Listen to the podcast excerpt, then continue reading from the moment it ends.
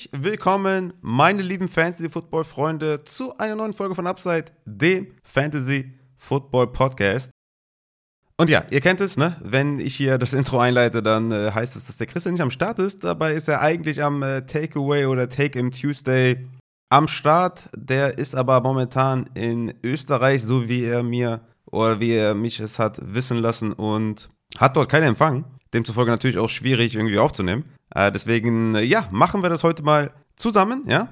Ihr müsst mich heute hier solo ertragen. Ich hoffe, das ist okay für euch. Ich denke, wir kriegen das hier zusammen gut hin. Ne? Also, wenn ihr auf der Suche seid nach einem verrückten Fantasy-Football-Analysten, dann seid ihr auf jeden Fall hier richtig bei Upside, weil ich bin am Sonntag, ich glaube um 15 Uhr, 14 Uhr oder sowas, in Deutschland angekommen. Hab noch ein paar Fragen im Discord behandelt, ne? ein paar Statsit-Fragen beantwortet und äh, bin dann einfach äh, zwei Stunden, glaube ich, schlafen gegangen und habe mir dann die Red Zone Madness reingezogen, ne? plus Abendspiele, plus allem. Und äh, demzufolge natürlich heute sehr lang geschlafen, aber für Football tue ich alles und ich hoffe, ihr seid genauso on fire wie ich für diese Folge und geht mit mir zusammen diesen Takeaway Tuesday durch. Wir werden natürlich die ganzen Spiele behandeln. Wir werden Injuries kurz machen am Anfang.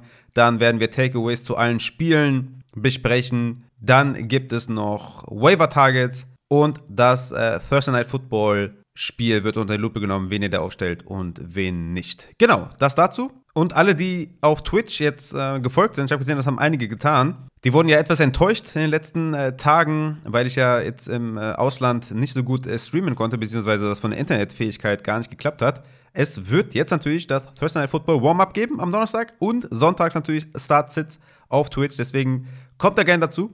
Link ist in der Beschreibung. Und ich habe verdammt viel Bock auf diese Folge. Und bevor wir die Takeaways behandeln, habe ich noch was äh, Spezielles. Wir fangen am besten mal mit einer, ja, wie soll ich sagen, mit einem Emotional Speech an, ja? Oder mit einem Self-Awareness Speech, wie auch immer man es nennen möchte. Denn wir haben ja jetzt Woche 2 fast hinter uns, wobei wir heute Abend natürlich noch zwei hervorragende Spiele haben auf die ich auf jeden Fall richtig krass Bock habe. Und ich gar nicht weiß, warum es heute Abend zwei gibt. Ne? Aber Titans at Bills und Vikings at Eagles, richtig nice. Jedenfalls, wenn ihr 0 und 2 geht, dann morgen, beziehungsweise heute, weil ich nehme einen Tag vorher auf. Also, ihr seid 0 und 2 gegangen, dann bedeutet das für euch, ihr sollt euren Kader bitte evaluieren, ja? Guckt euch genau euren Kader an. Warum seid ihr 0 und 2? Habt ihr vielleicht, weiß ich nicht, die fünf meisten Punkte eurer Liga oder die drittmeisten oder die siebtmeisten oder die zwölfmeisten? Ganz wichtig, ganz entscheidend natürlich, wie ihr zu eurem 0-2 gekommen seid. Ne? Habt ihr vielleicht einen Spieler gehabt, der im Spiel outgegangen ist und euch da irgendwie zwei, drei Punkte haben euch gefehlt zum W? Habe ich euch falsche Tipps gegeben, dann hört am besten gar nicht mehr auf mich. Also es gibt auf jeden Fall mehrere Wege, wie man zu einem 0-2 kommt. Wichtig zu erwähnen ist auf jeden Fall, nicht aufgeben, nicht aufhören, weiter wavern weiter nach Trades gucken. Ne? Es ist jetzt noch nicht der Zeitpunkt, meiner Meinung nach, wenn man 0-2 ist, jetzt den Kader komplett über Bord zu schmeißen, je nachdem, wie diese Niederlagen zustande gekommen sind. Aber man kann schon auch mal gucken, ob man vielleicht was verändern kann. Ne? Deswegen, guckt euch in Ruhe sachlich euren Kader an und geht eure Positionen durch und versucht da dementsprechend zu justieren und verfallt auf jeden Fall nicht in Panik. Nächste Woche holen wir das W und dann steht es 1-2 und dann sieht es schon wieder anders aus. Ja, das dazu auf jeden Fall. Jedes, äh, ja, jedes Jahr muss ich das neu erwähnen, weil Leute natürlich sehr ähm, deprimierend sind, wenn sie jetzt schon zwei Losses haben. Aber ey, weitermachen, weitermachen, weitermachen. Es gibt jedes Jahr so viele Fantasy-Owner, die mir am Ende der Saison schreiben, ey, ich hätte nie gedacht, nach einem 0-4, 0-5, 0-6 sogar teilweise noch die Playoffs zu erreichen. Und deswegen ist das meiner Meinung nach immer sehr wichtig, am Anfang so einer Folge das zu erwähnen, dass noch nichts vorbei ist. Ja? Wenn ihr 0-2 seid, alles ist gut. Wir haben immer noch alles unter Kontrolle. Sollten wir natürlich Justierungen äh, vornehmen müssen oder Änderungen vornehmen müssen, dann machen wir das natürlich. Aber jetzt ein Evan Kamara gegen einen Singletary zu traden, nur äh, weil ihr irgendwie mad seid, das macht keinen Sinn. Dann kommen wir doch mal zu den Injuries.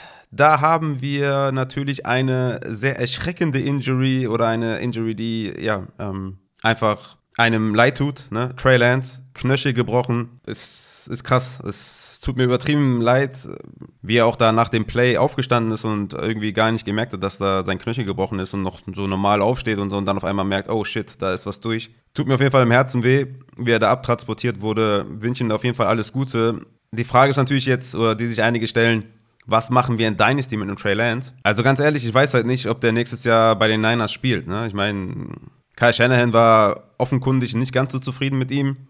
Trey Lance selber hat auch wirklich nicht geliefert, ne? muss man auch dazu sagen. Er war als Passer definitiv nicht überdurchschnittlich gut, ne? sondern eher unterdurchschnittlich und ich weiß halt nicht, ne? Was passiert nächstes Jahr? Welcher Quarterback wird frei? Machen die Niners da irgendwie einen Move auf Quarterback, dass sie sich vielleicht einen Veteran holen? Holen sie einen Draft, in den sie sich verlieben? Ich weiß es nicht, ja. Deswegen ist das für mich jetzt eine Situation, die ich sehr schwer greifen kann. Wenn ich jetzt ein Rebuild-Team wäre, dann ist Trey Lance natürlich attraktiv, aber ich würde trotzdem nicht irgendwie Top 20 Wide Receiver Material oder so dafür abgeben. Gerade in Superflex natürlich, in One QB ist es eigentlich relativ egal, aber in Superflex ist mir das zu heikel, ehrlich gesagt. Ne? Ich glaube, es ist schon eine Chance, äh, den günstig zu bekommen, weil der Spieler fällt halt aus und vielleicht ist da jemand irgendwie gerade im Contender-Mode und du kannst vielleicht da, ja, einen James Winston oder sowas abgeben für Trey Lance, ja. Ähm, es ist eine schwierige Situation und ich würde nicht alles darauf verwetten, dass Trey Lance nächstes Jahr Starter bei den Niners ist. Und das ist so diese eine Gefahr, die ich sehe. Ansonsten natürlich, wenn er nächstes Jahr Starter ist bei den Niners, könnte man ihn jetzt super günstig kaufen, aber ist schwierig auf jeden Fall.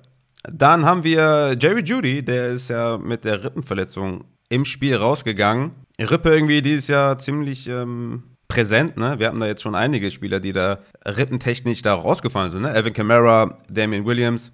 Also ich würde jetzt nicht alle darauf verwetten, dass Jerry Judy nächste Woche spielt, aber sollte man auf jeden Fall mal gehört haben, dass Jerry Judy da an der Rippe verletzt ist. James Conner hat sich irgendwie am Knöchel verletzt, soll wohl nicht schlimm sein, aber Woche 3 ist in Gefahr. Ne? Da kommen wir natürlich noch bei den Waiver-Ads zu Daryl Williams. Sollte man auf jeden Fall auch gehört haben. Hunter Renfro mit dem äh, Concussion-Protokoll hat ja offensichtlich irgendwie die Arizona Defense gestreamt und am Ende nochmal schön zwei Fumbles verursacht, plus einen Defensive Touchdown für die Cardinals. Also da gehen Grüße raus an äh, Hunter Renfro. Dalton Schulz, Knieverletzung soll wohl auch nicht so schlimm sein, sollte dann Woche 3 spielen. DK Metcalf hat Rückenprobleme, soll aber auch spielen. Und ansonsten haben wir, glaube ich, noch Damien Harris, der hatte eine Knieverletzung, aber auch die soll wohl nicht schlimm sein. Ne? Also das sollte man definitiv auch mal gehört haben, dass alles okay ist. Ne? Es soll wohl keine schlimme Verletzung bei Damien Harris sein, der ja ein ganz solides Spiel hatte. Und eine Suspendierung für ein Spiel haben wir noch für einen offensiven Spieler und das ist Mike Evans von den Tampa Bay Buccaneers. Sehr unnice. Ne? Sehr unnice.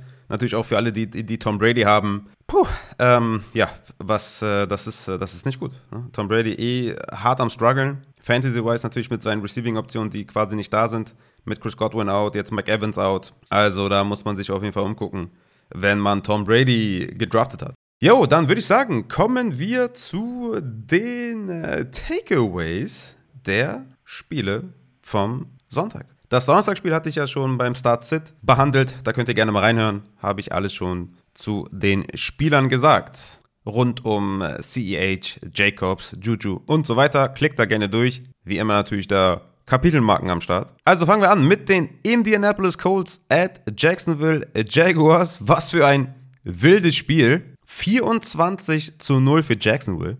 Also, ich kenne mich ja in der, in der Wettszene nicht aus, ne? aber das, äh, das hätte, glaube ich, viel Geld bedeutet. Crazy auf jeden Fall. Kommen wir erstmal zu den äh, Jaguars, bevor wir da uns jetzt hier noch zu tief Richtung Real Life bewegen. Kommen wir Fantasy-wise zu den Jaguars. Also, Christian Kirk ist ein Wide Receiver 2, ein äh, Rock Solid Wide Receiver 2, 32% und 20% Target Share jetzt in den ersten zwei Wochen. Hatte am Sonntag 6 Targets, 6 Receptions, 78 Yards und 2 Touchdowns für 22,8 Fantasy-Punkte. Der Typ ist auf jeden Fall vertrauenswürdig da auf der Wide Receiver 2 oder Flex-Position. Kann mir kaum vorstellen, wie man den momentan benchen kann. Kommen wir zum Backfield, weil die anderen Wide Receiver, die da rumschwimmen, ja, die sind äh, wöchentlich volatil auf jeden Fall. Ne? Marvin Jones mit 5 Targets, Zay Jones mit 4 Targets, aber das ist nichts, was man aufstellen kann. Natürlich muss man dazu sagen, dass die die ganze Zeit geführt haben, ne? Weswegen natürlich da insgesamt jetzt nicht viele Passing äh, Attempts insgesamt da waren, ne? insgesamt nur 30 Passing Attempts von Trevor Lawrence, der auch ein solides Spiel hatte mit 18 Fantasy-Punkten, aber die mussten halt auch nicht viel tun. Dennoch bin ich der Meinung, dass man da Wide Receiver Wise außer Christian Kirk nichts aufstellt. Kommen wir zum Backfield. Ja, James Robinson, 45 Snaps, Travis Etienne 26 Snaps, James Robinson mit 25 Opportunities, Etienne mit 12 Opportunities, James Robinson dann mit 64 Yards am Boden, zwei Receptions für 14 Yards und 14,8 Fantasy-Punkte mit seinem Touchdown und Etienne hatte insgesamt 9 Carries, 20 Yards, 3 Receptions, 33 Yards und 6,8 Fantasy-Punkte. Es gab zwei Goal-Line-Carries für James Robinson, leider 0 für Etienne. Dafür halt 9 zu 3 Third Downs für Travis Etienne. Wird meiner Meinung nach Gamescript-wise in die eine oder andere Richtung laufen. Ne? Sollten die Jaguars zurückliegen, wird es halt mehr Travis Etienne. Sollten sie wie hier führen, wird es halt sehr viel James Robinson. James Robinson ist für mich einer auf der Flex mit Floor und Etienne für mich einer auf der Flex mit Upside. Tatsächlich würde ich nächste Woche gegen die Chargers wieder auf Etienne setzen. Ich weiß, klingt vielleicht irgendwie crazy oder ähm, ja, man könnte mir da einen Vorwurf machen, dass ich das falsch evaluiere, weil in der ersten Woche 6,5 Fantasy-Punkte, in der zweiten Woche 6,8 Fantasy-Punkte für Travis Etienne. Schreit jetzt nicht unbedingt danach, dass man ihn aufstellen soll. Für mich aber gegen die Chargers, wo man wahrscheinlich im Rückstand sein wird, einer auf der Flex für Upside, meiner Meinung nach. Ne? Hat jetzt auch nicht die Scoring Opportunities wie letzte Woche ne? mit seinen drei Red Zone Targets, aber ich denke, gegen die Chargers kann man Etienne aufstellen. Kommen wir zu den Indianapolis Colts. Ihr startet Pittman, wenn der fit ist. Wenn der ausfällt, startet ihr niemanden auf der White Receiver Position. Das war eine reinste Shitshow mit Ashton Dolan, der da noch den besten Outcome hatte, ne, mit 5 Receptions für 79 Yards. Aber ja, da ist natürlich auch alles äh, zugunsten für ihn gelaufen. Ne? Paris Campbell oder was stellt ihr auf jeden Fall nicht auf. Auch die Tight Ends sind nicht spielbar. Granson mit zwei Targets, Molly Cox mit drei Targets. Das geht nicht. Da stellen wir nur Pittman auf. Und auf der Running-Position stellen wir nur Jonathan Taylor auf, der natürlich ein Down-Game hatte mit 9 Carries für 54 Yards und eine Reception für 9 Yards, 6,8 Fantasy-Punkte. Für mich entscheidender Naim Heinz. Heinz meiner Meinung nach droppable, das war das perfekte Spiel für Heinz. Pittman war raus. Das ganze Spiel über haben sie zurückgelegen und im Endeffekt hatte der 5 Targets und ein Carry über zwei Wochen verteilt jetzt 15 Opportunities und das ist einfach viel zu wenig. Also du kannst den du kannst ihn nicht spielen. Ne? Also Standalone Value hat er nicht und meiner Meinung nach muss das ein Spieler mitbringen, um halt irgendwie eine Rechtfertigung zu haben, auf der Bank zu sitzen und das ist halt bei Nahim Heinz momentan nicht der Fall. Dann äh, kommen wir zu den Miami Dolphins gegen Baltimore Ravens. Was war das bitte für ein Spiel? 42 zu 38 für die Miami Dolphins. Holy Kenobly. Wahnsinn. Unfassbar einfach. Die letzten äh, zwei Minuten sollte sich, glaube ich, jeder mal angeguckt haben. Das war also keine Worte. Einfach unfassbar. Tua Tango Vailoa natürlich mit einem, äh, ja, also, wie, wie soll man das beschreiben? Mit einem unfassbaren Spiel. Sechs Touchdowns geworfen, 469 Yards, 40 Fantasy-Punkte gemacht. Richtig nice auf jeden Fall. Lama Jackson äh, stand dem übrigens auch im Nichts nach, ne? hatte 318 Yards, drei Touchdowns und ist für 119 Yards gelaufen hatte 41 Fantasy-Punkte. Aber Tour wirklich, äh, also ich war ja skeptisch vor der Saison, ne? Er ist natürlich weiterhin einfach auch ein Quarterback, der Umstände braucht und der hat die jetzt halt, ne? Mit Jalen Waddle, der unfassbar explosiv ist, mit Tyreek Hill, der halt Tyreek Hill ist. Das ist schon krass, ne? Plus Coaching-Staff, der Tour da gute Looks gibt. Tour ist weiterhin für mich kein guter Quarterback, aber mit den Umständen, mit den Spielern hat der Upside auf jeden Fall, ne? Also nächste Woche gegen die Bills, weiß ich gar nicht, ob ich den spielen würde, ehrlich gesagt, aber ist schon krass. Ist schon sehr krass mit Waddle, mit Hill. Da ist schon einiges los auf jeden Fall. Hill und Waddle übrigens auch das erste Wide Receiver Duo, was jeweils mehr als 10 Receptions hat, mehr als 170 Receiving Yards hat und mehr als zwei Receiving Touchdowns hat. Der eine macht einfach mal 34 Fantasy-Punkte und der andere 36 Fantasy-Punkte. Also das ist absolut, absolut crazy. Da kann man wirklich nur jedem äh, gratulieren, äh, die da Shares drin hatten in diesem Spiel insgesamt. Natürlich abgesehen von Waddle und Hill auf Wide Receiver und Tight End keiner spielbar. Kommen wir zum Backfield. Das ist mit Sicherheit interessanter für die, für die Leute. Also da hatte Raheem Mostard 14 Opportunities und Chase Edmonds nur 7. Chase Edmonds war letzte Woche mit 16 Opportunities, der klare Leadback. Jetzt auf einmal nur 7 Opportunities. Ehrlich gesagt ist das jetzt für mich schwer zu durchschauen, was da jetzt los ist. Ne? Was relativ klar ist, dass die Goal-Line halt Raheem Mostard gehört. Und alles, was so Passing Attempts angeht, Third Downs oder Two-Minute-Drill, gehört halt Chase Edmonds. Für mich, Raheem Mostert, weiß ich nicht, jetzt erstmal in den nächsten Wochen ein Floor-Spieler, ne? so ein Running Back 3 mit Floor. Und Chase Edmonds bleibt für mich auch weiterhin ein Running Back 3 mit Upside. Je nachdem, wie das Spiel gegen die Bills verläuft, würde ich wahrscheinlich weiterhin auf Chase Edmonds setzen, der dann vielleicht weniger Touchdown abhängig ist. Vielleicht wird es einfach auch ein Backfield, was sich da jetzt die ganze Saison über da das Backfield teilt und man da Woche für Woche vor der Entscheidung steht und dann im Endeffekt immer die falsche Entscheidung trifft. Könnte mies enden insgesamt, das Backfield für Fantasy Owner, aber ähm, auf Wide Receivers ist es auf jeden Fall richtig nice. Kommen wir damit zu den äh, Baltimore Ravens, die momentan zwei Receiver haben, die wir in Fantasy spielen. Zum einen Mark Andrews, der jetzt über zwei Spiele einen 31-prozentigen Target Share hat und zum anderen Rashad Bateman, der einen 21-prozentigen Target Share hat über die zwei Wochen. Die beiden stellen wir auf. Bateman wieder mit einem Touchdown, 108 Yards, 7 Targets gesehen. Und Mark Andrews mit insgesamt 104 Yards und 11 Targets plus Touchdown, 21 Fantasy-Punkte. Ja, also die beiden stellen wir auf, ne? Ansonsten alle anderen Receiving-Optionen halten wir Abstand. Genauso viel Abstand halten wir auch weiterhin vom Backfield. Zumindest solange J.K. Dobbins nicht zurück ist, ne? Justin Hill, äh, Justice Hill mit drei Opportunities. Mike Davis mit fünf und Kenny Drake mit sechs. Also das ist auf jeden Fall, also davon könnt ihr keinen spielen. Wir warten auf J.K. Dobbins und dann gucken wir mal, wann wir den aufstellen. Kommen wir zum nächsten Spiel. Das sind die New York Jets at Cleveland Browns. Auch dieses Spiel sollte man sich angeschaut haben, zumindest mal die letzten zwei Minuten, weil da auch wilde Sachen passiert sind. 31 zu 30 für die New York Jets. Also die NFL ist einfach, ist einfach different, ist wild und ich liebe es. Kommen wir zu den Wide Receivers der New York Jets. Und da hat uns Garrett Wilson alle überrascht. 14 Targets, 8 Receptions, 102 Yards, 2 Touchdowns, 26 Fantasy-Punkte. Was für ein Tag für den Rookie Garrett Wilson. Richtig nice auf jeden Fall. 33-prozentigen Target Share. Obwohl der halt nur der, Run, äh, der Wide Receiver 3 der Jets ist. Ja? Also Elijah Moore mit 66 Snaps, 45 Routes Run. Corey Davis mit 55 Snaps und 35 Routes Run. Und Garrett Wilson halt nur mit 43 Snaps. Ne? Ich denke, das wird noch steigen so in Zukunft, weil Braxton Barriers ähm, war noch ein bisschen angeschlagen. Da hat Garrett Wilson noch ein bisschen was im Slot gesehen. Corey Davis sollte ja, sollte eigentlich die, die Outside-Snaps immer weiter verlieren an Garrett Wilson, weil der einfach super explosiv ist und super geil ist. Corey Davis auf seiner Seite auch, ne, mit vier Targets, 63 Yards und einen Touchdown gemacht, will ich auch nicht unterschlagen.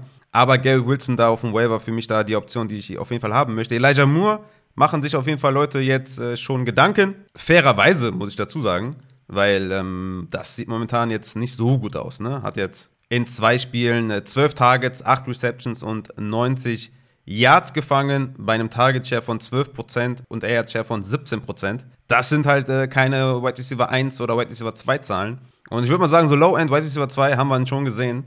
Deswegen ist das schon so ein bisschen concerning, ja, dass da Gary Wilson jetzt hier krass herausgestochen ist. Corey Davis noch was sieht. Tyler Conklin auf Tight End auf jeden Fall noch was sieht. Ne? Hatte 8 Targets. Sollte man auch nicht unerwähnt lassen, weil Yusama ja auch ausgefallen ist. Also das ist schon ein bisschen concerning für Elijah Moore. Ich will trotzdem weiter natürlich an ihm festhalten, keine Frage. Und weiter noch auf, aufstellen. Aber so langsam sollte Elijah Moore das in den Griff bekommen. Kommen wir zum äh, Backfield der Jets. Da haben wir natürlich Michael Carter und Brees Hall. Da gab es für Michael Carter 12 Opportunities und für Brees Hall 8 Opportunities. Ty Johnson hat noch zwei Targets gesehen.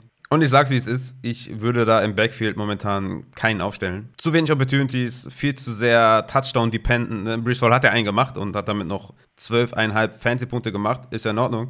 Michael Carter ne, hat auch mit seinen Opportunities noch 7,5 Fantasy-Punkte gemacht, aber das ist halt, äh, also da ist es wenig Floor, kein Upside. Ähm, also da will ich im Backfield, will ich momentan keine Shares haben, zumal ja auch die Goal-Line irgendwie momentan an Michael Carter geht und dann Third Downs gegen diese Woche an Ty Johnson. Two-Minute-Drill wird sich dann mit Carter, Brees Hall und Ty Johnson geteilt. Also das ist, nee, also da will man momentan nichts haben. Man kann natürlich Brees Hall weiterhin auf der Bank lassen, sollte man auch tun. Man sollte den nicht droppen. Aber das ist äh, zumindest nicht startable da, das Backfield. Kommen wir zu den äh, Cleveland Browns. Da hatten wir einen erfreulichen Tag für Mary Cooper. 10 Targets, 9 Receptions, 101 Yard und 1 Touchdown, 20,6 Fantasy-Punkte, 37% Target Share ist halt Elite. Das ist auf jeden Fall sehr, sehr nice für Mary Cooper. Setzt sich da zumindest mal für diese Woche als klarer Wide Receiver 1 durch. Hat auch die meisten Snaps gesehen und ist die meisten Routen gelaufen. Donovan Peoples Jones direkt dahinter, aber der hatte nur ein Target. Für mich weiterhin Mary Cooper spielbar und sonst Donovan Peoples Jones, David Bell, Anthony Schwartz. Nee, würde ich nicht aufstellen, würde ich auch nicht vom Waiver holen. Mary Cooper derjenige mit dem meisten Upside da auf jeden Fall. Njoku hat noch fünf Targets gesehen. Leider auch Harrison Bryant mit vier Targets. Ne? Wenn jetzt irgendwie neun Targets an Njoku gehen, dann wäre ich da auf jeden Fall angetaner. So ist es halt, ja, ähm, Tight End Wise in Tight End Landscape immer noch kind of playable mit Njoku. Ne? 63 Snaps, 28 Routes Run und fünf Targets ist definitiv solide. Aber Harrison Bryant tut da auf jeden Fall auch weh. Kommen wir zum äh, Backfield. Nick Chubb und Kareem Hunt. Nick Chubb mit 20 Opportunities. Kareem Hunt mit 15 Opportunities. Für mich beide definitiv spielbar. Ne? Nick Chubb sowieso mit seinen drei Touchdowns 30 Fantasy-Punkte gemacht. Richtig nice. Aber auch Kareem Hunt.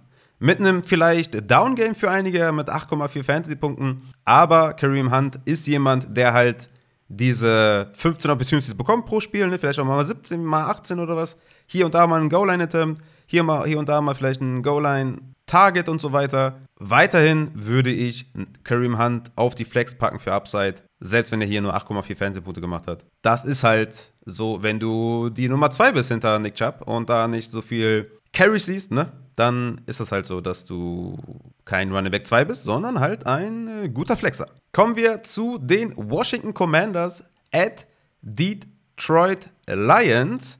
Auch das ein äh, sehr interessantes Spiel, ne? 27 zu 36 für die Lions. Beide Quarterbacks sahen äh, gar nicht mal so schlecht aus. Ne? Carson Wentz natürlich der geilste Typ überhaupt. Mit 26,7 Fantasy-Punkten, 337 Yards geworfen, drei Touchdowns gemacht. Ach, herrlich. Seit Woche 1 äh, Carson Wentz. Mal gucken, wann die, wann die Strähne reißt. Ne? Nächste Woche gegen Philly wird schon ein bisschen knapp, wird schon ein bisschen eng. Mal schauen, wie Philly heute Abend aussieht gegen, gegen äh, Kirk Cousins. Aber Carson Wentz, geiler Typ. Kommen wir zu den äh, Wide Receivers der Commanders. Da haben wir allen voran, denke ich, Curtis Samuel, der wieder einen hervorragenden Tag hatte und ein sehr, sehr guter Waiver-Ad war, wenn ihr den denn bekommen habt. 9 Targets, 7 Receptions, 78 Yards, Touchdown gemacht, 19,4 Fantasy-Punkte. Ist momentan der Wide Receiver 1 der Commanders. Ne? Das kann man so festhalten auf jeden Fall. Wir wollen ja normalerweise Terry McLaurin da in der Spitze sehen, aber das ist halt nicht der Fall.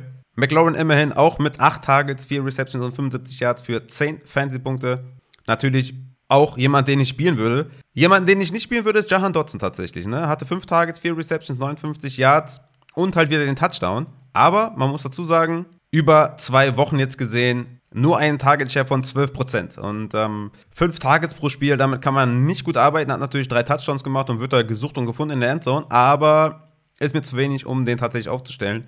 Deswegen Curtis Samuel und Terry McLaurin für mich die beiden, die ich da vorne sehe bei den äh, Commanders auf der Wide Receiver Position. Kommen wir zum Backfield. Da hatten wir 18 Opportunities für Antonio Gibson und 10 äh, für JD McKissick, 3 Carries und 7 äh, Targets für JD McKissick. Antonio Gibson hat die Goal-Line-Carries gesehen, hat noch einen Touchdown äh, gemacht, hatte 11 Fantasy-Punkte. Ist, denke ich mal, auch solide spielbar als Running Back 2 auch wieder, ne, meiner Meinung nach, genug Opportunities. Die Goal-Line gesehen. Diesmal halt nicht so viel Reception oder nicht so viel Receiving, weil JD McKissick da sieben Receptions hatte. Aber Anthony Gibson ist für mich weiterhin Running Back 2 und JD McKissick, ja klar, 10 Opportunities ist okay, aber reicht mir nicht, um den zu spielen. Brian Robinson könnte vielleicht sogar in den nächsten zwei Wochen zurückkommen. Aber für mich ist Anthony Gibson da der Running Back 1 und der Running Back 2 own. Das freut den Christian wahrscheinlich auch, dass ich das so sehe. Kommen wir. Ach, Logan Thomas habe ich vergessen. Ne? 54 Snaps, 32 Routen gelaufen, 5 Targets. Ist definitiv, ist das solide. Über die ersten zwei Wochen damit einen 13-prozentigen Target Share auf Tight End, 11 Targets, 6 Receptions, 82 Yards in zwei Wochen das ist halt äh, Titan 1 Niveau und Material und deswegen das würde ich auf jeden Fall aufstellen. Kommen wir zu den Detroit Lions und wir müssen dann natürlich auch direkt zu Amon Ross St. Brown, The Sun God kommen. So hat zumindest Scott Hansen gesagt. Das wusste ich jetzt noch nicht, dass The Sun God heißt oder Amon Ra The Sun God heißt. Richtig nice auf jeden Fall. Ja, und Amon Ross St. Brown ist weiter am Ballen, ne? hat jetzt in acht aufeinanderfolgenden Spielen mindestens immer einen 30-prozentigen Target Share geholt. Und äh, das ist halt einfach, äh, ja, das ist geisteskrank und geil. Geisteskrank und geil. Äh, so würde ich das gerne äußern. Amon Ra einfach 12 Targets, 9 Receptions, 116 Yards, 2 Touchdowns, 35 Fantasy-Punkte. Dieser Typ, ja, der, äh, ne, war auch in meinen Rankings Wide Receiver 14 und wird wahrscheinlich nächste Woche einfach, würde ich mal sagen, Wide Receiver 1 sein. 1 bis 12 irgendwo, weil der ist einfach am Ballen und nice. Einfach nice. Alle anderen äh, Wide Receiver der Lions sind nicht spielbar. Ne? DJ Chark natürlich dann noch mit vier Targets. Aber insgesamt, um die aufzustellen, ist das zu inkonstant. TJ Hawkinson hat noch sieben Targets gesehen. Der ist natürlich auf Tight End. Ja, definitiv spielbar. Hat ja auch einen 20-prozentigen Target Share über die ersten zwei Wochen und das ist äh, definitiv okay. 14 Targets, 7 Receptions und 64 Yards in den ersten zwei Wochen. Ja, das ist mindestens Top 8 Niveau und äh, deswegen können wir da auf jeden Fall TJ Hawkinson weiter aufstellen. Kommen wir zum äh, Backfield. Da haben wir Swift mit 10 Opportunities. Der war ja angeschlagen ein bisschen. Und äh, da können wir auf jeden Fall froh sein, dass Swift so ein verdammt geiler Back ist, weil der hat mit seinen 10 Opportunities noch 15,7 Fantasy-Punkte gemacht, hatte da einen richtig geilen Receiving-Touchdown. Ich glaube, das war Receiving, ne? War ein kleiner Dump auf und dann richtig geil durch die Line gearbeitet. Ja, Swift ist einfach ein guter Back und äh, war angeschlagen, ne? Wird nächste Woche auf jeden Fall wieder anders aussehen.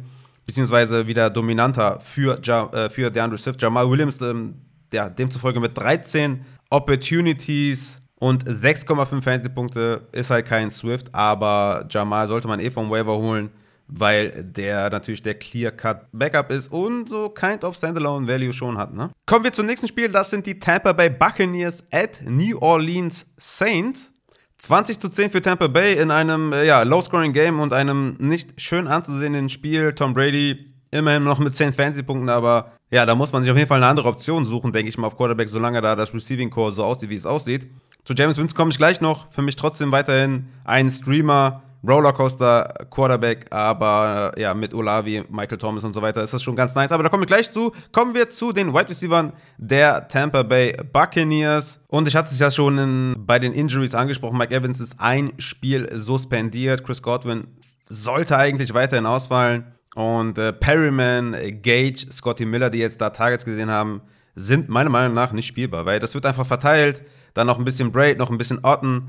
Nee, ich bin da raus, was da Perryman oder Gage angeht und äh, würde sagen, wir können eigentlich schon weitermachen mit den Running Backs und das auch kurz halten. 28 Opportunities für Leonard Fournette, 3 für Rashad White, Fournette ein Top 10 Back und wir können zu den Saints kommen. Ach ja, ähm, Julio Jones natürlich jemand, den man nächste Woche aufstellen kann, aber den sollten ja eh schon einige gerostet haben. Also kommen wir zu den Saints. Chris Olavi mit einem 32-prozentigen Target Share hat diese Woche abgerissen 13 Targets, 5 Receptions, 80 Yards, 8,5 Fantasy-Punkte.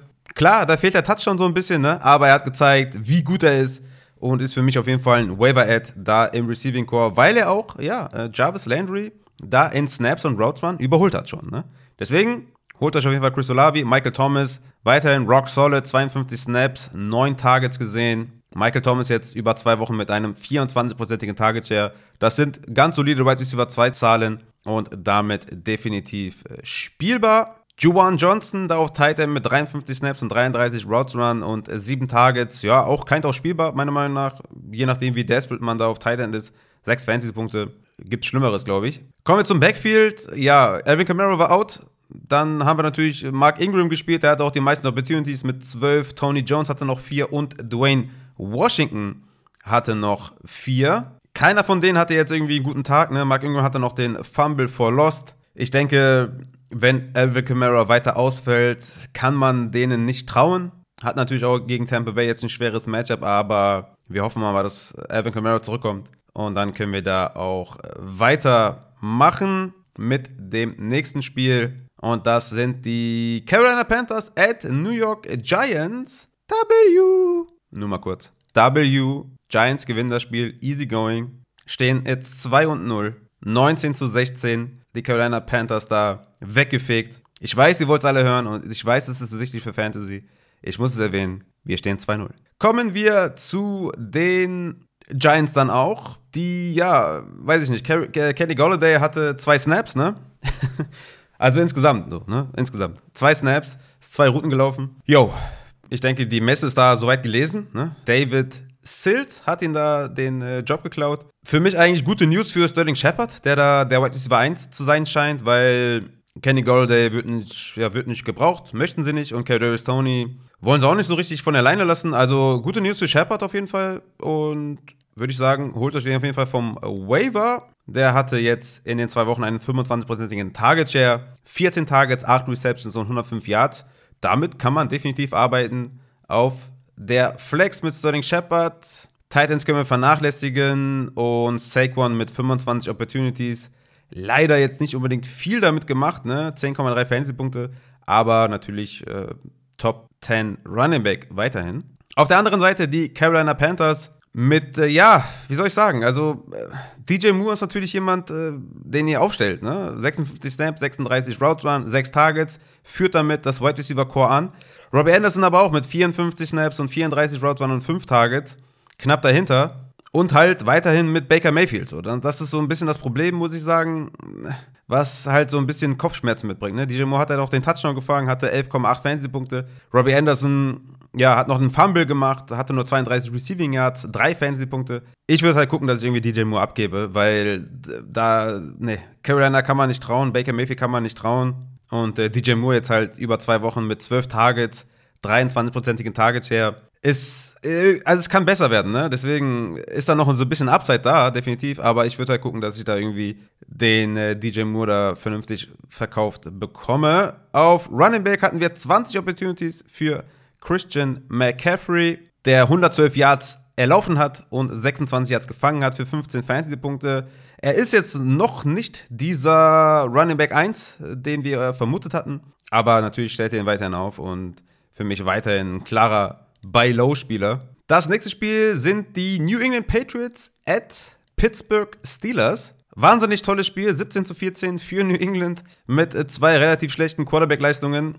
Ja, kommen wir zu den Wide Receivers äh, der Patriots und da haben wir einen Wide Receiver 1. Einen, meiner Meinung nach, auch jemanden, den man äh, spielen kann. In Jacoby Myers, der jetzt über die beiden Spiele einen 29-prozentigen Target Share hatte. Natürlich muss man dazu sagen, dass der in der ersten Woche 20% hatte und in der zweiten Woche jetzt überragende 38% Target Share. Trotzdem zeichnet sich ein klares Bild ab, dass er die Nummer 1 ist mit 29% Target Share in den ersten zwei Wochen, 19 Targets, 13 Receptions, 150 Yards. Das sind, denke ich mal, solide Wide Receiver 3 bis 4 Zahlen und meiner Meinung nach dann jemand auch, den ich aufstellen möchte. Alle anderen leider für mich nicht spielbar. Devonta Parker noch mit den meisten Snaps, hatte nur zwei Targets. Nelson Aguilar sieht nicht viel Snaps, hatte dafür sechs Targets, aber ist mir einfach zu undurchsichtig und würde ich halt keinen aufstellen. Tight Ends kennen wir das Spiel, ne? Tight End Rotation zwischen Jono Smith und Hunter Henry wenn keiner einen Touchdown macht oder fängt, dann äh, kann man ihn nicht aufstellen. Kommen wir besser zum Backfield. Da haben wir mit jetzt Ty Montgomery out definitiv, ja, ähm, zwei Runningbacks, die man aufstellen kann, ne? jeweils, würde ich sagen. Mit Ramon J. Stevenson, der hatte 10 Opportunities. Damien Harris mit 17 Opportunities. Ramon J. Stevenson tatsächlich auch mit 42 zu 27 Snaps, also hat viel mehr auf dem Platz gestanden. Aber die haben halt größtenteils geführt und deswegen, äh, größtenteils geführt, deswegen war Damian Harris da der bessere Back Fantasy-wise mit 15,7 Fantasy-Punkten mit dem Touchdown. Aber ich würde sagen, Ramon J. Stevenson nicht droppen auf jeden Fall, weiterhin halten. Der hat auf jeden Fall Opportunities gesehen. Die Goal-Line ist weiterhin ein Fragezeichen. Das wird sich auf jeden Fall, denke ich mal, abwechseln zwischen Harris und Stevenson. Two-Minute-Drill war komplett bei Stevenson. Third Downs waren dann auch geteilt mit 6 zu 6. Aber wie gesagt, ich finde, Damien Harris ist jemand, den man gut aufstellen kann. Weiterhin irgendwie auf der Flex für Floor. Ramondre Stevenson noch nicht spielbar, aber warten wir mal die nächsten Wochen auf jeden Fall ab. Vielleicht steigert sich da noch die Playing Time. Zumindest haben wir da jetzt mal einen weniger auf der Running-Position mit Ty Montgomery, der auf IR ist. Kommen wir zu den Steelers. Die haben nicht gut gespielt, was natürlich auch ein bisschen an äh, Trubisky liegt. Aber ja, Wide Receiver-wise ist es das alte Spiel. Ne? Deontay spielt immer, hatte auch wieder 11 Targets. Über die zwei Wochen jetzt 31% Target Share, 22 Targets, 13 Receptions, 112 Yards in den ersten zwei Wochen. Ja, den Typen stellt ihr auf. So solche Zahlen gibt euch nicht jeder Wide Receiver. Natürlich könnte es von der Qualität her besser sein, aber Deontay spielt immer. Claypool kann man momentan nicht aufstellen. Dazu ist zu inkonstant, weil Pat Fryermuth schon wieder mehr Targets gesehen hat und George Pickens sowieso nicht spielbar. Ja, Pat Fryermuth, wie gesagt, der Tight End der Steelers, definitiv jemand, den man aufstellen kann. Hat ja auch wieder den Touchdown gefangen. 10 Fantasy-Punkte. Solider Tight End für euch. Najee angeschlagen mit 21 Opportunities. Spielt er sowieso, aber gute Neuigkeiten auf jeden Fall, dass er halbwegs fit ist und gespielt hat. Kommen wir zu den Atlanta Falcons at Los Angeles Rams. Und das war auch irgendwie ein wildes Spiel, ne? 27 zu 31 für die Rams, aber Atlanta kam dann am Ende fast noch zurück. Aber kommen wir erstmal zu den Rams. Da ist äh, ein klares Bild äh, zu verzeichnen auf jeden Fall. Nämlich, dass wir mit Cooper Cup einen äh, extrem dominanten Receiver haben, der schon wieder 14 Targets gesehen hat. Und dahinter haben wir Tyler Higby. Nicht Allen Robinson. Allen Robinson ist die 2B, die 2A ist Tyler Higby, der wieder 9 Targets gesehen hat und Allen Robinson mit 5 Targets. Natürlich das Schöne daran äh, aus ja, Allen Robinson Owner Sicht, dass er einen Touchdown gefangen hat. Ne? Ich hatte, glaube ich, diese ungefähre Statline gesagt. Wenn der 5 Receptions, 4 Targets hat und 53 Yards und einen Touchdown macht, ähm, dann würde ich ihn verkaufen. Weil Allen Robinson ist nicht die 1B zu Cup, sondern äh, die 2B zu Higby und ich will da keine Shares haben. Ich würde versuchen, den zu verkaufen. Also mein Trade Allen Robinson gegen Kirk war auf jeden Fall jetzt im Nachhinein mega. Ich ähm, würde euch allen raten, Allen Robinson zu verkaufen. Denn mit einem 14-prozentigen Target Share, den er halt jetzt in Woche 2 hatte, kann man nicht vorstellen, dass es viel, viel besser wird, ne? sondern eher, dass es so bleibt und dann ist halt die Frage, macht er einen Touchdown oder nicht? Hatte ich ja schon in der letzten Folge gesagt, das ist mir zu Touchdown-dependent. Und es scheint wirklich so zu sein, dass Cup da der, das Alpha-Tier ist und dann äh, Higby die Targets sieht und dann erst Allen Robinson. Und ja, das ist mir einfach zu wenig. Deswegen verkauft Allen Robinson, solange ihr noch könnt. Tyler Higby natürlich, ja, rock solid, Tight End, den er jede Woche aufstellt. 9 Targets, 61 Snaps, 30 Routen gelaufen. Äh, safer Start auf jeden Fall auf. Tight End, kommen wir zum Backfield. Ähm, ja, da äh, gibt es Neuigkeiten. Cam Akers, Running Back 1. Zumindest was die Opportunities angeht. 18 Opportunities zu 10 gegen Daryl Henderson. Daryl Henderson stand aber mehr auf dem Platz, 35 zu 27 Snaps. Ist auch mehr Routen gelaufen, hat aber weniger Targets gesehen. Und was noch interessanter ist, die Goal-Line gehört Daryl Henderson. 4 zu 1 Snaps gegen Cam Akers, 2-Minute-Drill 5 zu 0 und Third Downs 6 zu 0 für Daryl Henderson. Early Down geht halt mehr an Akers, fair. Aber für mich weiterhin der Running Back to Own, Daryl Henderson. Der hatte 10 Carries, dann im Endeffekt mit dem Touchdown 10,7 Fantasy-Punkte. Cam Akers 15 Carries für 44 Yards, also nicht viel angefangen. 7,2 Fantasy-Punkte. Für mich Daryl Henderson ein Buy-Low-Spieler und Cam Akers, wenn es geht, ein Sell-High-Kandidat. Weil der erstens äh, nicht viel gemacht hat mit seinen Opportunities und die wichtigen Dinger da in der Goal-Line und Third Down gar nicht gesehen hat, beziehungsweise ein Goal-Line-Snap. Aber Third Downs überhaupt nicht und Two-Minute-Drill auch überhaupt nicht. Deshalb kommen wir zu den Falcons und da haben wir einen Wide Receiver, einen Rookie Wide Receiver, der richtig geil spielt. Drake London, 12 Targets, 8 Receptions, 86 Yards, Touchdown gemacht, 20,6 Fantasy-Punkte. Hatte jetzt in Woche 2 48-prozentigen Target Share und in Woche 1 einen 22-prozentigen Target Share. Also richtig nice auf jeden Fall. Freue ich mich sehr dass wir da mit Drake London einen richtig geilen Wide Receiver haben. Jetzt über zwei Wochen 19 Targets, 13 Receptions, 160 Yards. Also das äh, gefällt einfach sehr und der ist ein Every Week Starter. Drake London müsst ihr aufstellen. Alle anderen Wide Receiver sind zu vernachlässigen. Und dann haben wir noch Kyle Pitts. Ein Sorgenkind auf Tight End. Ähm, 57 Snaps gesehen, 29 Routen gelaufen. Alles nice, aber nur drei Targets gesehen. Macht dann insgesamt einen Target Share von 12%. Und das ist halt etwas, was wir ja nicht sehen wollen, nicht sehen möchten. Und ähm, ihr haltet sie natürlich, ihr spielt den natürlich weiterhin, aber es ist definitiv concerning, dass der so wenig eingesetzt wird. Warten wir mal die nächsten Wochen ab. Kommen wir zum Backfield und da haben wir 11 Opportunities für Cody Patterson und 10 äh, für Tyler Algier. Mm, und noch ein Problem, Avery Williams und Caleb Hundley standen ein bisschen zu viel auf dem Platz, dass wir da irgendwie ein äh, zu krasses Committee haben.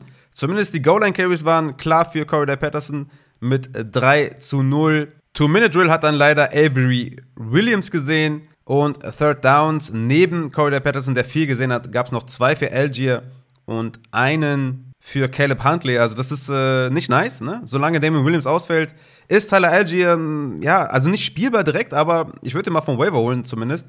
Und Patterson, ja, denke ich mal, wird eher so der Committee-Weg genommen, sollte ja, eigentlich mehr, mehr ähm, Third Downs sehen, als er gesehen hat. Goal-Line zumindest mal gesehen, aber natürlich dann schwierig, jetzt irgendwie auf ihn komplett zu bauen. Muss ich auf jeden Fall in den Rankings ordentlich nach unten bumpen. Für mich eher so ein High-End äh, Running Back 3 als jetzt irgendwie ein Rock-Solid Running Back 2. Kommen wir zum nächsten Spiel. San Francisco 49ers at Seattle Seahawks. Brandon Ayuk wahrscheinlich derjenige, der am meisten profitiert von äh, Jimmy G, da mit 67 Snaps, 23 Routen und 7 Targets, 5 Receptions und 63 Yards umgewandelt hat für 8 äh, Fantasy-Punkte. Ist jemand auf der Flex, den man aufstellen kann, auf jeden Fall. Jetzt mit einem etwas akkurateren Quarterback. Debo Samuel mit 4 Carries für 53 Yards und 5 Receptions für 44 Yards. 12 Fantasy-Punkte natürlich weiterhin spielbar und wahrscheinlich jetzt auch mit mehr Rushing-Attempts, da Trey Lance ausfällt. Auf Running Back haben wir auch eine interessante Thematik, nämlich Jeff Wilson, der ja ein Waiver-Target war, hatte 20 Opportunities, hat auch damit 11,3 Fantasy-Punkte gemacht und Tyron Davis Price hatte 14 Carries für 33 Yards. Den sollte man da auf jeden Fall nicht vergessen auf dem Waiver Wire, weil sich nämlich auch die Goal-Line geteilt wurde. Ne? Jeff Wilson mit 4, Davis Price mit 3. Also, das sollte man auf jeden Fall auf der Rechnung haben. Natürlich Jeff Wilson da weiterhin für mich jemand, den ich ähm, spielen werde, auf jeden Fall auch. Aber Tyron Davis Price sollte man auf dem Waiver nicht vergessen. Kommen wir zu den Seahawks und da hatte Tyler Lockett einen geilen Tag. 37%igen Target Share, ganze 11 Targets gesehen, 9 Receptions, 107 Yards, 15 Fantasy-Punkte. Sehr, sehr nicer Tag. DK Metcalf, 20%igen Target Share, 6 Targets, 5,5 Fantasy-Punkte. Über den, ja, bei DK müssen wir uns ein bisschen Sorgen machen, ne? Jetzt Back-to-Back -back nur mit äh, 5,1 und 5,5 äh, Fantasy-Punkten. Insgesamt jetzt in den ersten zwei Wochen 26% Target Share für Lockett und 23% für DK Metcalf. Auch die Air Yards sind bei Lockett mit 45 zu 26%. Jo, es ist das Erwartete, ne? Ich hatte DK Metcalf ja in den Rankings auch sehr weit unten. Der wird schon noch seinen Touchdown machen irgendwann, aber ich glaube, Weekly Basis äh, kann man da DK nicht vertrauen und Tyler Lockett eigentlich auch nicht, weil man wahrscheinlich schon etwas bessere Optionen hat, denke ich mal. Die Tight Ends sind auch zu vernachlässigen mit Noah Fant und Will Disley. Kommen wir zu den Running Backs. Und da haben wir eine Todesrotation mit äh, Penny, Walker und DJ Dallas. Penny mit sechs Opportunities, Kenneth Walker mit sieben, Travis Homer, der ja auch noch sechs Opportunities gesehen hat und äh, zu allem Überfluss auch noch alle Two-Minute-Drill-Snaps und 5 zu 1 Third Down Snaps gesehen hat. Also ja, lange Rede ohne Sinn. Bitte von den Seattle Seahawks auf der Runaway-Position niemanden aufstellen. Das ist äh, schlimm. Bitte nicht aufstellen. Dann kommen wir zu einem auch wahnsinnigen Spiel. Cincinnati Bengals at Dallas Cowboys. 17 zu 20 für die Cowboys, für Cooper Rush. Das ist, das ist Wahnsinn. Also damit hätte man wahrscheinlich vor der Saison auch nicht gerechnet, dass die Bengals dann 0 und 2 gehen. Unfassbar. Aber kommen wir erstmal zu den äh, Cowboys Wide Receivers. Und da haben wir mit CD Lamb jemanden, ja klar, den hatte ich in den Rankings natürlich downgraded, aber er war immer noch mein Wide Receiver 21, weil er einfach einen 27%igen äh, Target Share hatte und einen Top 20 Whopper Wert. Und auch diese Woche war CD Lamb mit 37% Target Share und 94er Whopper. Ganz klarer Wide Receiver 1 der Dallas Cowboys und ist natürlich jemand, den wir da wöchentlich gerne aufstellen. Trotz äh, Quarterback Downgrade. Noah Brown, da, ja, der White Receiver 2, ne? solange Gallup ausfällt und solange auch Talbot nicht da ist, ist Noah Brown die 2 und mit Sicherheit jemanden, den man vom Waiver holen kann. Dalton Schulz, wie gesagt, hat sich verletzt, ne? Haltet das auf jeden Fall im Auge. Ansonsten natürlich Dalton Schulz äh, eine solide Titan-Option, aber ist früh im Spiel rausgegangen. Kommen wir zum Backfield. Da haben wir 17 Opportunities für Ezekiel Elliott und 16 für Tony Pollard. Elliott hat daraus nicht viel gemacht mit 53 Yards am Boden für 5,4 Fantasy-Punkte und Tony Pollard mit 9 Carries für 43 Yards plus Touchdown, 17,8 Fantasy-Punkte. Hat ja auch noch vier Bälle gefangen für 55 Yards. Ja, ähm, ich denke, dass Pollard weiterhin nicht spielbar ist, weil das zu volatil sein wird und ich da einfach kein Vertrauen habe in dieses Backfield. Aber natürlich ist Elliott da derjenige, den man dann eher nicht aufstellt und Elliott war ja ähm, auch schon in meinen Rankings sehr weit abgeschlagen auf Running Back 29. Und ja, das wird auch so bleiben, denke ich mal, dass ich die nächste Woche auch wieder nicht aufstellen werde, solange ich da nicht mehr sehe. Wobei natürlich gegen die Giants relativ interessantes Matchup ist, aber mir zu gefährlich. Sowohl Pollard als auch Elliott für mich nicht spielbar. Kommen wir zu den Cincinnati Bengals. Da hatten wir einen niceen Tag für T. Higgins, der hatte 29%igen Target Share, hatte 10 Targets, 6 Receptions für 71 Yards, noch den Touchdown gemacht. Also sehr, sehr nicer Spieltag für T. Higgins. Jamar Chase, auch 9 Targets gesehen, 5 Receptions für 8,3 Fantasy-Punkte, aber halt keinen Touchdown gemacht. T. Higgins und Jamar Chase sind natürlich beide wöchentlich aufzustellen in euer Lineup. Alle anderen Optionen, auch Tyler Boyd, eher nicht. Hayden Hurst auf Tight End definitiv spielbar, ne? Hatte auch wieder 6 Targets, also den sollte man auf dem Waiver auch nicht vergessen. Der ist definitiv auf Tight End spielbar. Joe Mixon mit 23 Opportunities ist natürlich da der klare Running Back 1. Hat er keinen Touchdown gemacht, aber so ist es halt manchmal. 10 Fantasy-Punkte sind da halt dann auch mal zu verbuchen. Gehen wir weiter zum nächsten Spiel und das sind die Houston Texans at Denver Broncos. Auch hier wieder ein, jetzt kein ansehnliches Spiel, aber ein Spiel mit äh, merkwürdigen Entscheidungen, was so das äh, Game Management angeht. Aber gut, Houston verliert 16 zu 9.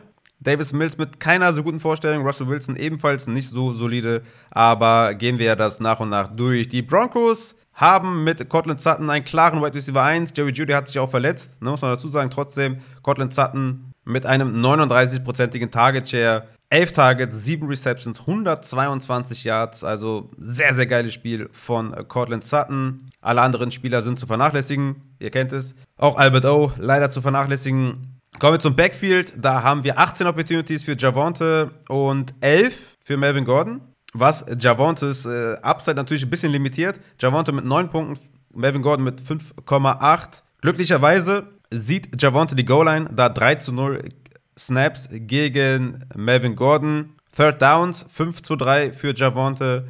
Two-Minute-Drill, diesmal auch an Javonte. Also das ist natürlich gut, aber die 11 Opportunities für Melvin Gordon tun halt weh. Uh, Melvin Gordon ist nicht spielbar. Javonte Williams ist ein Running Back 2 der aufgrund seines Talents natürlich immer Upside mitbringt, aber tut weh, weiterhin. Houston Texans, natürlich mit Brandon Cooks. Ja, was sollen wir dazu noch sagen? Ihr wisst es alle, Brandon Cooks wieder Elite Target Share, 27%, hat damit jetzt in den ersten zwei Wochen einen 30-prozentigen Target Share, so wie wir es von äh, Brandon Cooks gewohnt sind. Nico Collins diesmal auch mit einem 24-prozentigen Target Share, 9 Targets gesehen, 113 Air Yards gesehen. Also der ist halt irgendwie so ein ganz deeper Wide Receiver mit viel Upside, aber na klar, erstmal stellen wir davon äh, erstmal keinen auf. Tight Ends kennen wir alle, ne? Pharaoh Brown jetzt irgendwie noch vor Brevin Jordan. Spielt er einfach keinen von. Äh, das Backfield hatten wir letzte Woche eigentlich so erwartet. Ja, 16 zu 3 Opportunities für Damian Pierce. Letzte Woche ja noch Rex Burkett. Klarer Leadback, jetzt auf einmal wieder Damian Pierce. Ja, äh, mal schauen, wie das so läuft, ne? Goal-Line für Damian Pierce, Short Yard zu Damian Pierce. Aber alles, was so Richtung Passing Attempts geht oder Passing Downs, alles für Rex Burkett. Aber wenigstens mal schön zu sehen, dass Damian Pierce da die Early Downs dominiert hat. Und damit ist Damian Pierce wenigstens mal so ein Low-End, Running Back 2, High-End 3 mit Floor. Sein Upside fehlt ein bisschen. Aber Rex Burkett, ja, kann man eigentlich auch schon wieder droppen, wenn ihr den aufgenommen habt. Kommen wir zum vorletzten Spiel. Das sind die Arizona Cardinals at Las Vegas Raiders. Auch hier äh, sollte man äh, das Spiel sich angeschaut haben. Also Kyler Murray hat das Ruder rumgerissen auf jeden Fall. 29 zu 23 für Arizona mit einem ganz wilden Play von Kyler Murray. Sehr, sehr geil. Wie lange war das jetzt? War das irgendwie, waren das 20 Sekunden, die er da rumgelaufen ist, bevor er dann irgendwie ähm, die Endzone gefunden hat? Crazy auf jeden Fall. Yo, also die Cardinals haben natürlich einen Wide Receiver 1 in Hollywood Brown. Der hat 81 Snaps gesehen, 51 Routen gelaufen, 10 Targets. Ist natürlich da der Wide Receiver, den wir spielen müssen. Hat leider die Endzone nicht, oder einen Touchdown leider nicht gefangen. Aber trotzdem, ne? 11 Targets, 68 Yards, 10 Fantasy-Punkte ist in Ordnung. Stellen wir jede Woche auf. AJ Green, da einige Bälle gedroppt, aber 8 Targets gehabt. Eine gute Opportunity gehabt auf jeden Fall AJ Green, aber ähm, ja, da ist das Talent wahrscheinlich auch nicht mehr das, was es mal war. Ansonsten könnte man natürlich mit einem 15-prozentigen äh, Target Share ein bisschen was anfangen, aber das, dafür fehlt das Talent ein bisschen, glaube ich. Wir spielen Greg Dodge, solange Rondale Moore ausfällt, der auch wieder mit einem soliden Tag da, äh, Greg Dodge, 4 Receptions, 55 Yards, Touchdown gemacht, 13,5 Fantasy-Punkte. Zach Ertz natürlich noch herausgestochen, da mit seinen 11 Targets und 23-prozentigen Target Share. Zach Ertz, ja, ähm, wie schon zu erwarten war, ein richtig solider Tight End, den ihr jede Woche aufstellt. Das Backfield bestand ja zum großen Teil aus Daryl Williams und Endo Benjamin, weil James Conner früh im Spiel rausgegangen ist.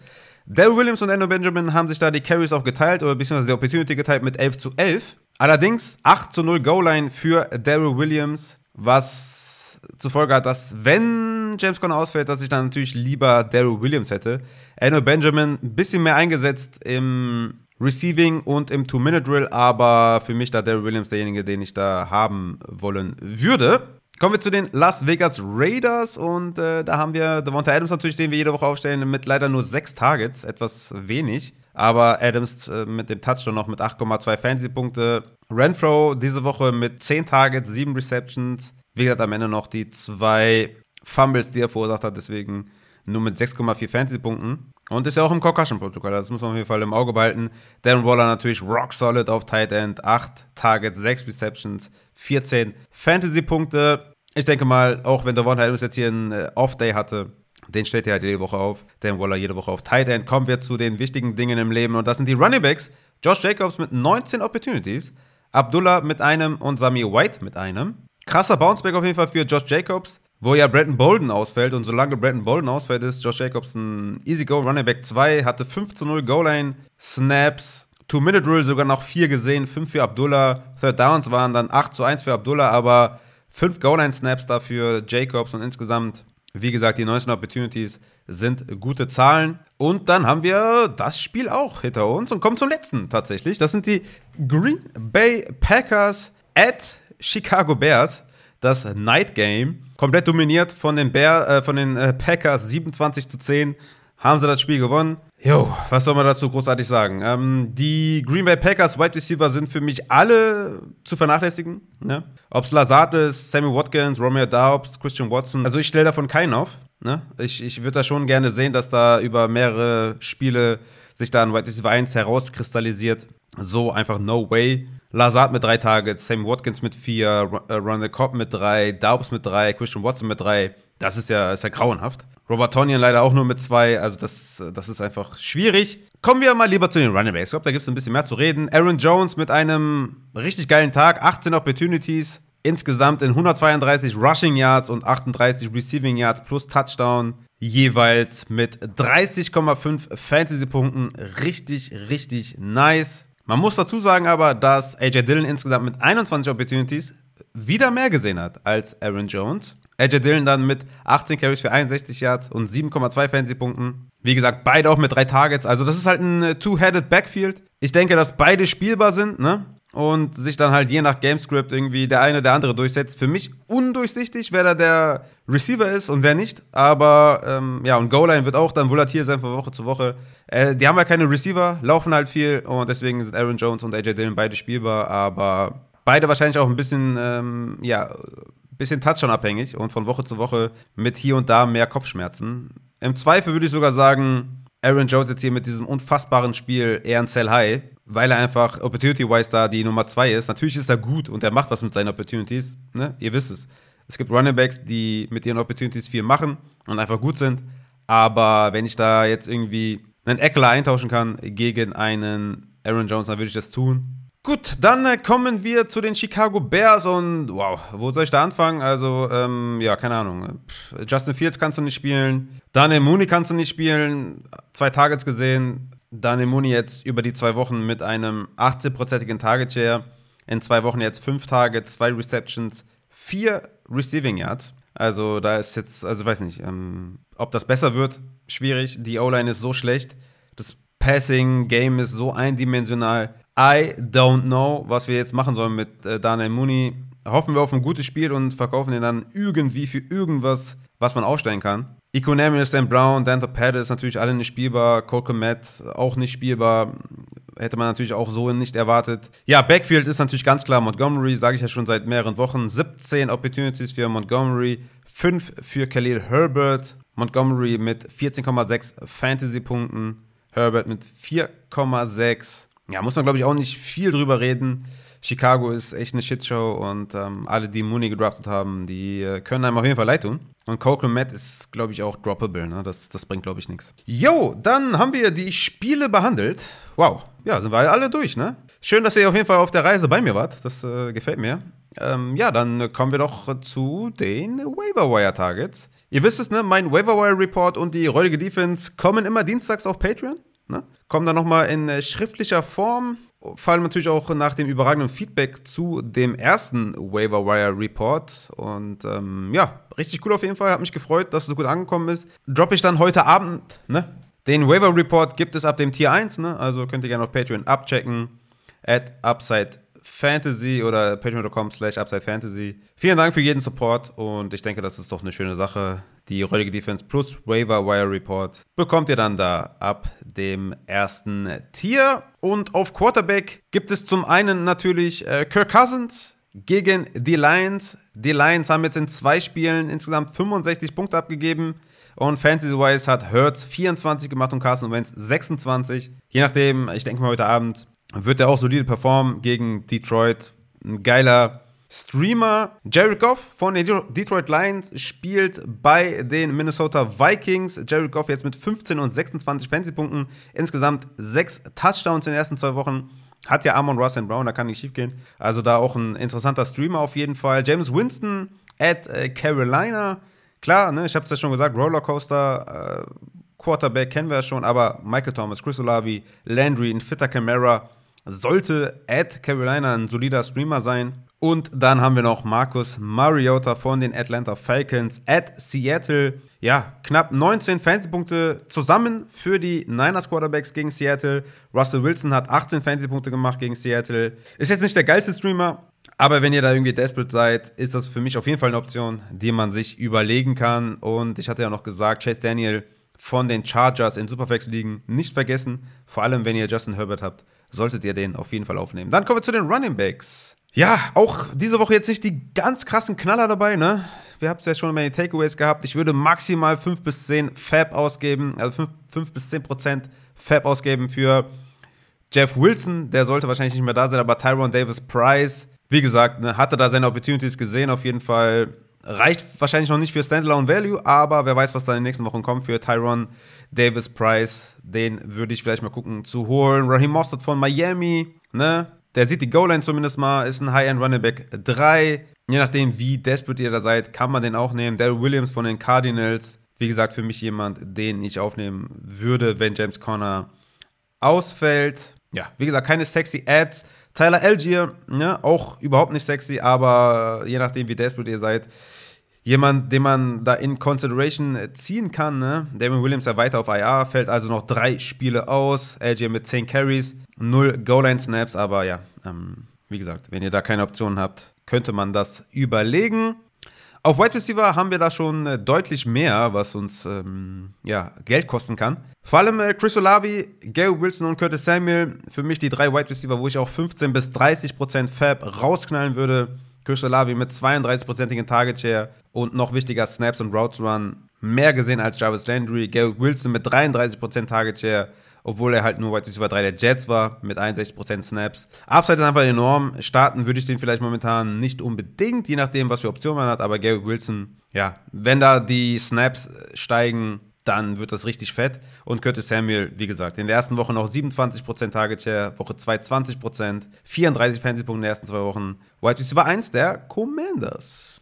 Kommen wir zu White Receiver, wo ich 5 bis 10% Fab rausknallen würde. Das ist zum einen Jacoby Myers von New England. Hatte Woche 1 20% Target Share, Woche 2 38% und ist halt der White Receiver 1 und äh, demzufolge auch auf der Flex definitiv spielbar, je nachdem, was für Option man hat.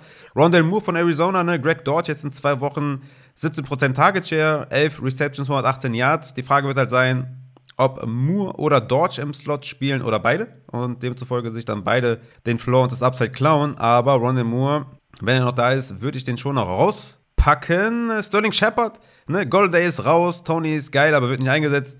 Shepard ist die 1, 19% und 31% Target Share. 20 Fantasy-Punkten in den ersten zwei Wochen. Ist auf jeden Fall in Ordnung. Wide Receiver, für die ich 0 bis 5% Fab rausknallen würde, sind Jahan Dodson von Washington. Hat jetzt 11% und 12% Target Share. Ist nicht geil. 5 Tages pro Spiel sind auch nicht geil, aber hat halt drei Touchdowns gefangen. Wird in der Endzone gesucht und gefunden. Green Bay Wide Receiver könnt ihr euch einen aussuchen, wen ihr haben wollt. Ähm, alles nicht sexy, aber da könnte sich halt eine Eins herauskristallisieren mit Daubs, Watson oder Lazard. Für mich alle nicht spielbar, aber mal gucken, was die Saison noch so zeigt. Und Noah Brown von den Dallas, Dallas Cowboys.